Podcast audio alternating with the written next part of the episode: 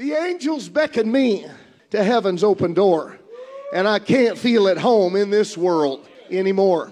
Amen. This world is not our home. Amen. The people of this world are really not your friends. The same salvation that changed your life and made you who you are this morning can change their life. He's interested in you touching him this morning and him touching you and him ministering to you and him helping you. Welcome to Naked Pentecostalism. I'm your host, Isaac Coverstone. Hello, and welcome to episode 16 of Naked Pentecostalism. So, today we want to get into the topic of uh, bias and how each of us are influenced by many factors that are uh, many times unconscious to us. So, the topic came up in a recent uh, discussion on a Facebook group that I'm participating in occasionally uh, called the Resurrection of Jesus Study Group, I think. Anyway, it's really designed to kind of compare the different arguments for and against uh, the resurrection of of Jesus, but it's really interesting, you know, looking at the different perspectives of the people involved and, and what they're discussing. And what I brought up was, you know, we are very acclimated to the stories about the resurrection of Jesus here in in the U.S., as well as probably a handful of other Western nations, because it's something that you grew up with and you've heard probably many times as as a child and and even more so as an adult because it's so closely uh, associated with our traditions of Christmas and our traditions of Easter and these are recognized holidays and, and it's just in your face all the time. So it's like a very um, familiar story and, and and as as such we generally have a lot of people that just accept it.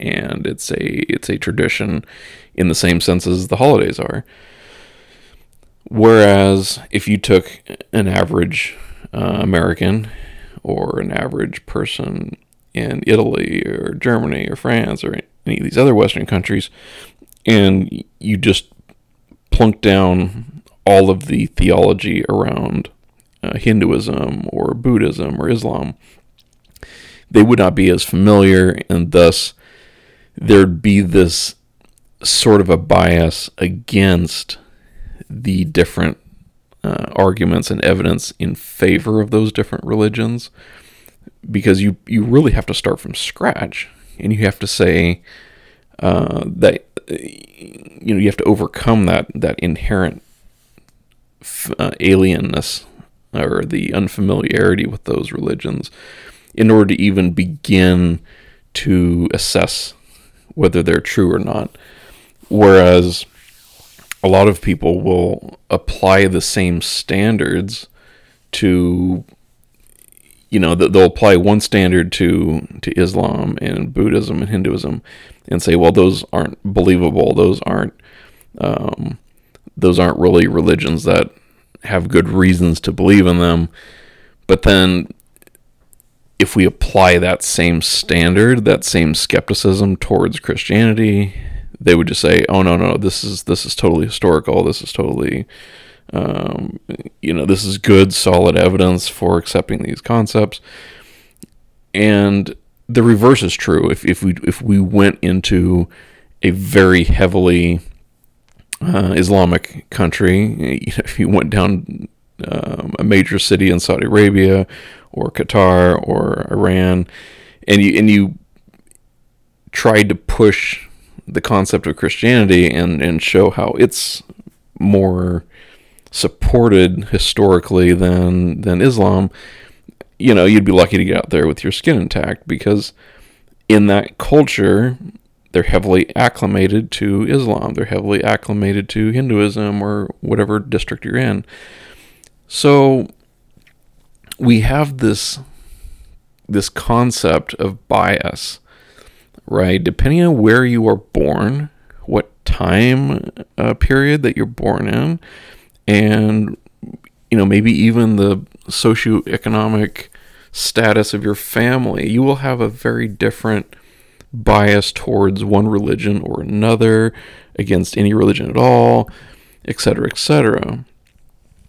So the same applies to Pentecostalism. You know, I grew up this was the only option that you had. we had you didn't have a choice about which church you were going to go to. You were born into a Pentecostal family. You're going to keep showing up there every day, and that becomes your entire world. That becomes your entire knowledge base for religion is what you are, what is put in front of you. You know what you are taught, and so it's so hard to overcome that bias because you essentially have to throw out everything that you were taught growing up. You have to start over again. And it's a painful and difficult thing to do. And so I don't think, you know, very many people do it necessarily until they reach this point where they're forced to, where worlds are colliding and they have to reconcile these ideas. Um, and and this is why there was so many efforts by the Pentecostal leadership to control the information we had available, you know, to keep us off the internet, keep us off social media. This was all an effort to enhance the bias towards Pentecostalism being true versus um, I, I think it's easier to overcome the bias once you've like um, I once you've kind of analyzed all these different other religions, it's easier to have perspective and to kind of weigh them against each other. But a person that grows up with no knowledge at all of anything else, I mean, they're they're just going to be fighting uphill the entire way. And it's certainly possible. It, and there's plenty of people that are breaking out of these religions, and they're and they're learning to change and overcome that bias. But I think before the internet, it was much, much more difficult. And so we're, we're in a time period where information is so easily available. Now that pace is accelerating, and we're seeing more and more people rejecting the extreme religions.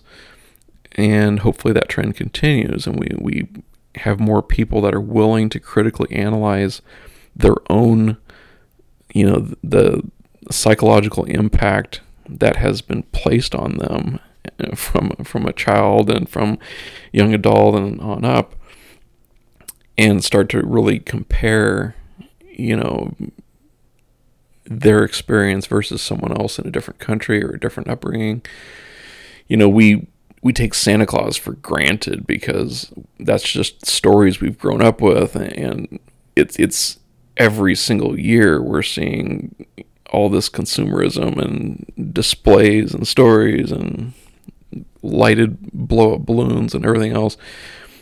But it would be completely alien, you know, to someone from another culture, another country. And so I think the more we understand that, the more it helps us to to not only eh, dig into our own mentality and, and what we what we are taught growing up, but it also helps us to have empathy to understand someone else's position. You know, when when we're in this study group for the resurrection of Jesus, I understand that for a lot of these people, like this is their entire life, and and they're very committed to maintaining that.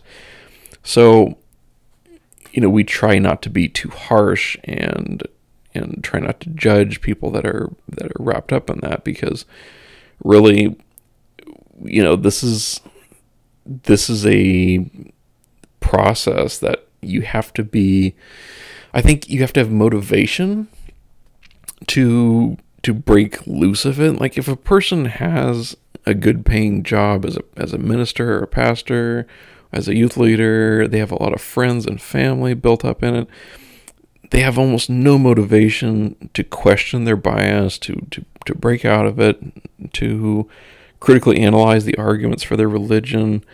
And this applies to to all denominations. It's not just Pentecostalism, but but Baptists and Catholics and Lutherans and Presbyterians, just all the way on down. So, how do we overcome bias? How do we get past this unconscious um, block that keeps us from from really critically analyzing ourselves and where we come from and what we're doing? I don't know. I you know some people succeed and some people don't. I think part of that is is like how much they're willing to distance themselves from their own emotions.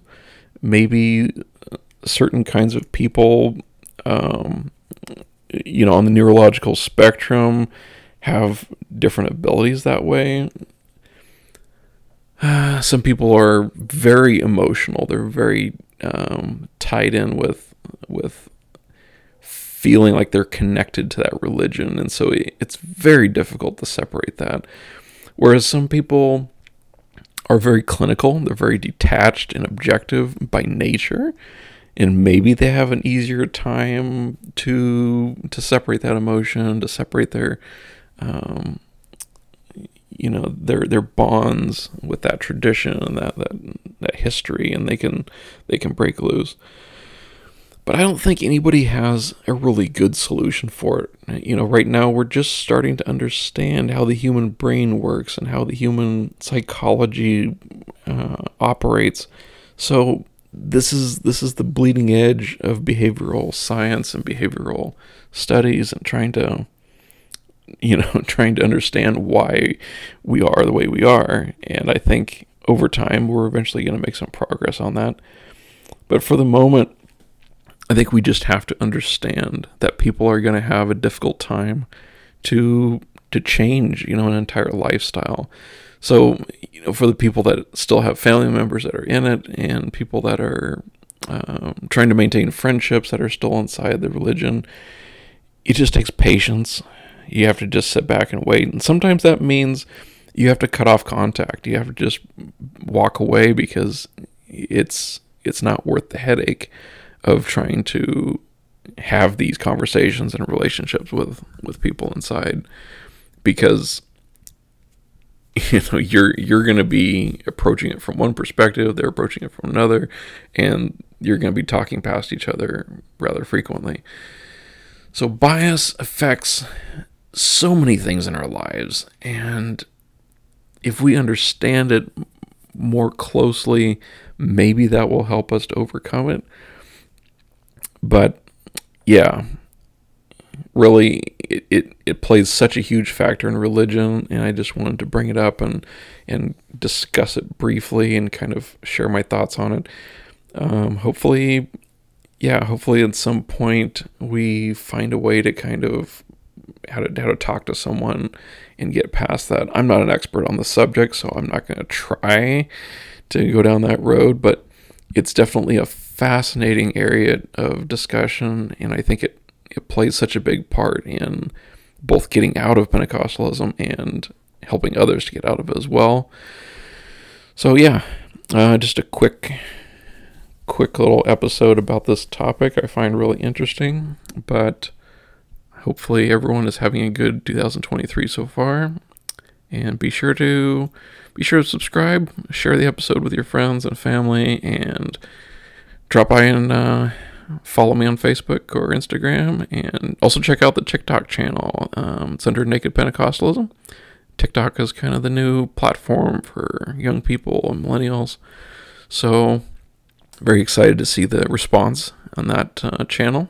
But um, anyway, have a great one, guys. We'll see you the next time. God's able to work out the trouble in your life. He's able to work out the problems that you deal with. God loves you. God cares about you. God's going to change